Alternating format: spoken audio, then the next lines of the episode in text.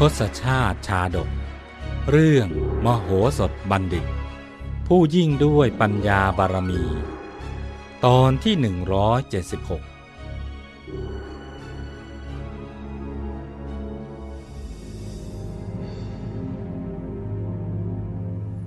จากตอนที่แล้ว อาจารย์เสนกะ อดที่จะสงสัยไม่ได้ จึงเอ่ยถามมโหสถว่า พ่อบัณฑิต แล้วนี่ท่านจะพาพวกเรานะหนีไปทางไหนกันละ่ะ มโหสถจึงแจ้งว่า ข้าพเจ้าได้เตรียมอุโมงค์ไว้เรียบร้อยแล้ว ขอให้ทุกคนได้เตรียมตัวให้พร้อมเถอะ เมื่อทุกอย่างพร้อมแล้ว มโหสถจึงเดินนำเสด็จ ไปที่ทางเข้าประตูเข้าอุโมงค์ทันที ฝ่ายอาจารย์เสนกะ พอเริ่มออกเดินเท่านั้น ก็รีบถอดผ้าโพกศีรษะออก ค่อยๆ ปลดผ้านุ่งออก แล้วบรรจงผูกใหม่ให้มั่นคง เพื่อจะเตรียมเดินลงอุโมงค์ถึงต้องเปลื้องผ้าโพกหัว แล้วหยักล้างให้มั่นคง จะได้เดินได้สะดวก มโหสถเห็นจึงยิ้มน้อยๆพลางกล่าวว่า ท่านเสนกะ ท่านนะอย่าได้สำคัญผิดไปว่า อุโมงค์ของข้าพเจ้านะ่ะ แคบซะจนต้องย่อตัวคุกเข่าคลานเข้าไปเลยนะ เพราะอุโมงค์นี้น่ะสูงถึง 18 ศอกเชียวนะประตูก็กว้างขวาง ภายในก็โออาหากท่านต้องการจะขี่ช้างไปก็เชิญ จะขี่ม้าไปก็ตามสะดวก หรือท่านจะแต่งกายอย่างไรเนี่ยก็ตามใจเถอะ แต่ขอให้เดินนำหน้าเท้าเธอไปก็แล้วกัน ว่าแล้วก็ให้อาจารย์เสนกะ เดินนำหน้าพระราชาไป ส่วนตนก็ตามเสด็จรังท้ายเพื่อทูลเตือนพระองค์ ให้รีบเสด็จโดยเร็วที่สุด เพราะขณะนี้นะ่ะเหลือเวลาอีกเพียงแค่ชั่วคืนเดียวเท่านั้น หากพระองค์มัวแต่ทรงชักช้านะ่ะเสียเวลาทอดพระเนตรอุโมงค์ซึ่งประดับประดาอย่างอลังการอยู่ เกรงว่าจะไม่ทันการ มโหสถต้องคอยทูลเตือนพระองค์อยู่เรื่อย ๆ ว่า เชิญใต้ฝ่าละอองธุลีพระบาทรีบเสด็จเถอะพระเจ้าค่ะ ฝ่ายทหารของมโหสถที่คุมกษัตริย์ทั้งสี่พระองค์อยู่นั้น เมื่อทราบว่าพระเจ้าวิเทหราชใกล้จะเสด็จมาถึงแล้ว ก็รีบทูลเชิญพระนางสลากกเทวี พระนางนันทาเทวี พระปัญจาลจันทกุมาร และพระนางปัญจาลจันที ออกจากอุโมงค์ แล้วนำเสด็จเข้าสู่พระพลาที่ประทับ ซึ่งสร้างขึ้นริมฝั่งแม่น้ำคงคา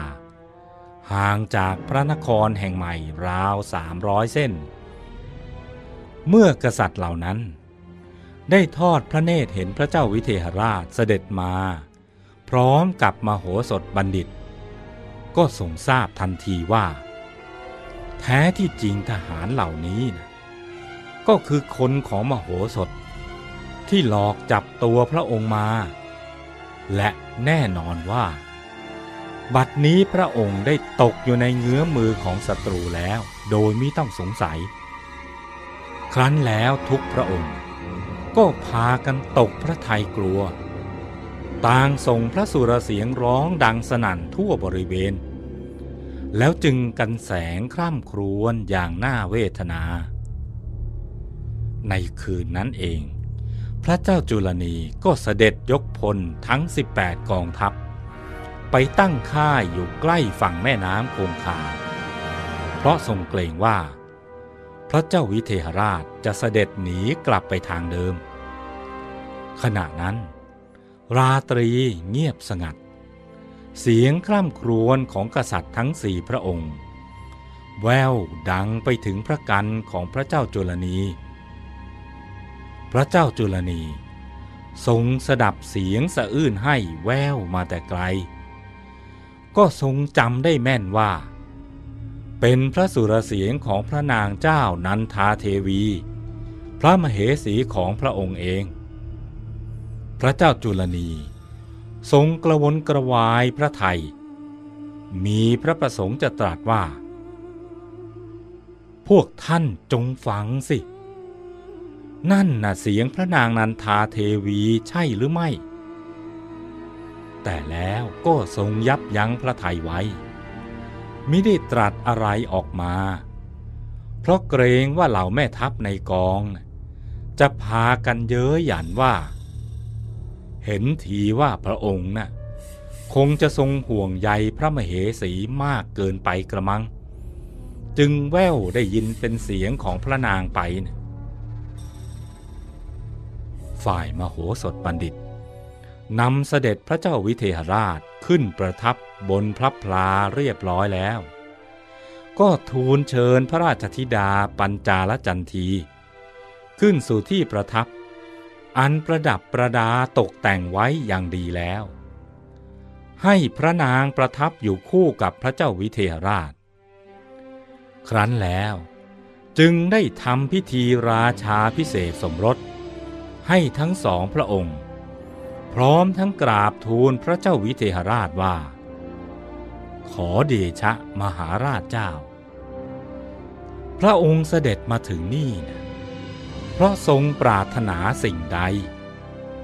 บัดนี้ความปรารถนานั้นได้สำเร็จ ดังมโนรสของพระองค์แล้วพระพุทธเจ้าค่ะ ขอพระองค์ทรงรับพระราชกุมารีนี้ไว้ ในฐานะพระอัครมเหสีของพระองค์เถิด พระเจ้าค่ะ ครั้นเสร็จพิธีแล้ว พระเจ้าวิเทหราชพร้อมกษัตริย์ทั้งสี่พระองค์ ก็เสด็จลงสู่เรือพระที่นั่ง ซึ่งรอเทียบท่าอยู่แล้ว ส่วนข้าราชบริพารและไพร่พลที่ตามเสด็จมา ก็ทยอยขึ้นเรือจำนวนสามร้อยลำ ที่มโหสถได้จัดเตรียมไว้ ครั้นเห็นว่าพระเจ้าวิเทหราช ประทับนั่งบนเรือพระที่นั่งเรียบร้อยแล้ว ก่อนจะปล่อยเรือทั้งหมดออกจากท่า มโหสถซึ่งยืนส่งเสด็จอยู่ริมฝั่ง จึงได้ถือโอกาสกราบทูลสั่งความแด่พระเจ้าวิเทหราชว่า ขอเดชะ ใต้ฝ่าละอองธุลีพระบาท ข้าพระองค์ใคร่ขอถวายอนุสาสแด่พระองค์สักอย่างหนึ่ง ขออย่าได้ทรงวินิจฉัยไปด้วยประการอื่นใดเลยพระเจ้าค่ะ ว่านับแต่นี้ไปเนี่ย ขอให้พระองค์ทรงถือซะว่า พระเจ้าจุลนีและพระนางนันทาเทวีนั้น เป็นดุจพระราชบิดา และพระราชมารดาของพระองค์เอง พระองค์ทรงปฏิบัติต่อพระประยุรญาติใกล้ชิดของพระองค์เช่นไรเนี่ยก็ขอให้ทรงปฏิบัติต่อกษัตริย์ทั้งสี่พระองค์ ดุดเดียวกัน ขอพระองค์อย่าได้ทรงดูเบาในข้อนี้เป็นอันขาด ข้าแต่สมมุติเทพ ขอพระองค์ทรงเคารพพระนางสลากเทวี เสมือนเป็นพระญาติผู้ใหญ่ ทรงเอ็นดู พระปัญจาลจันทะราชกุมาร เสมือนเป็นพระญาติผู้น้อย และขอได้ทรงยกย่อง พระนางปัญจาลจันทีไว้ ในตำแหน่งพระอัครมเหสีของพระองค์ อย่าได้ทรงดูหมิ่นพระนางเลยพระเจ้าค่ะ การที่มโหสถกราบทูลเช่นนี้ เพราะเกรงว่า หากพระเจ้าวิเทหราช ทรงกลิ้วพระเจ้าจุลนีขึ้นมาเมื่อใด พระองค์ก็จะสั่งให้สำเร็จโทษพระชนนีพระโอรส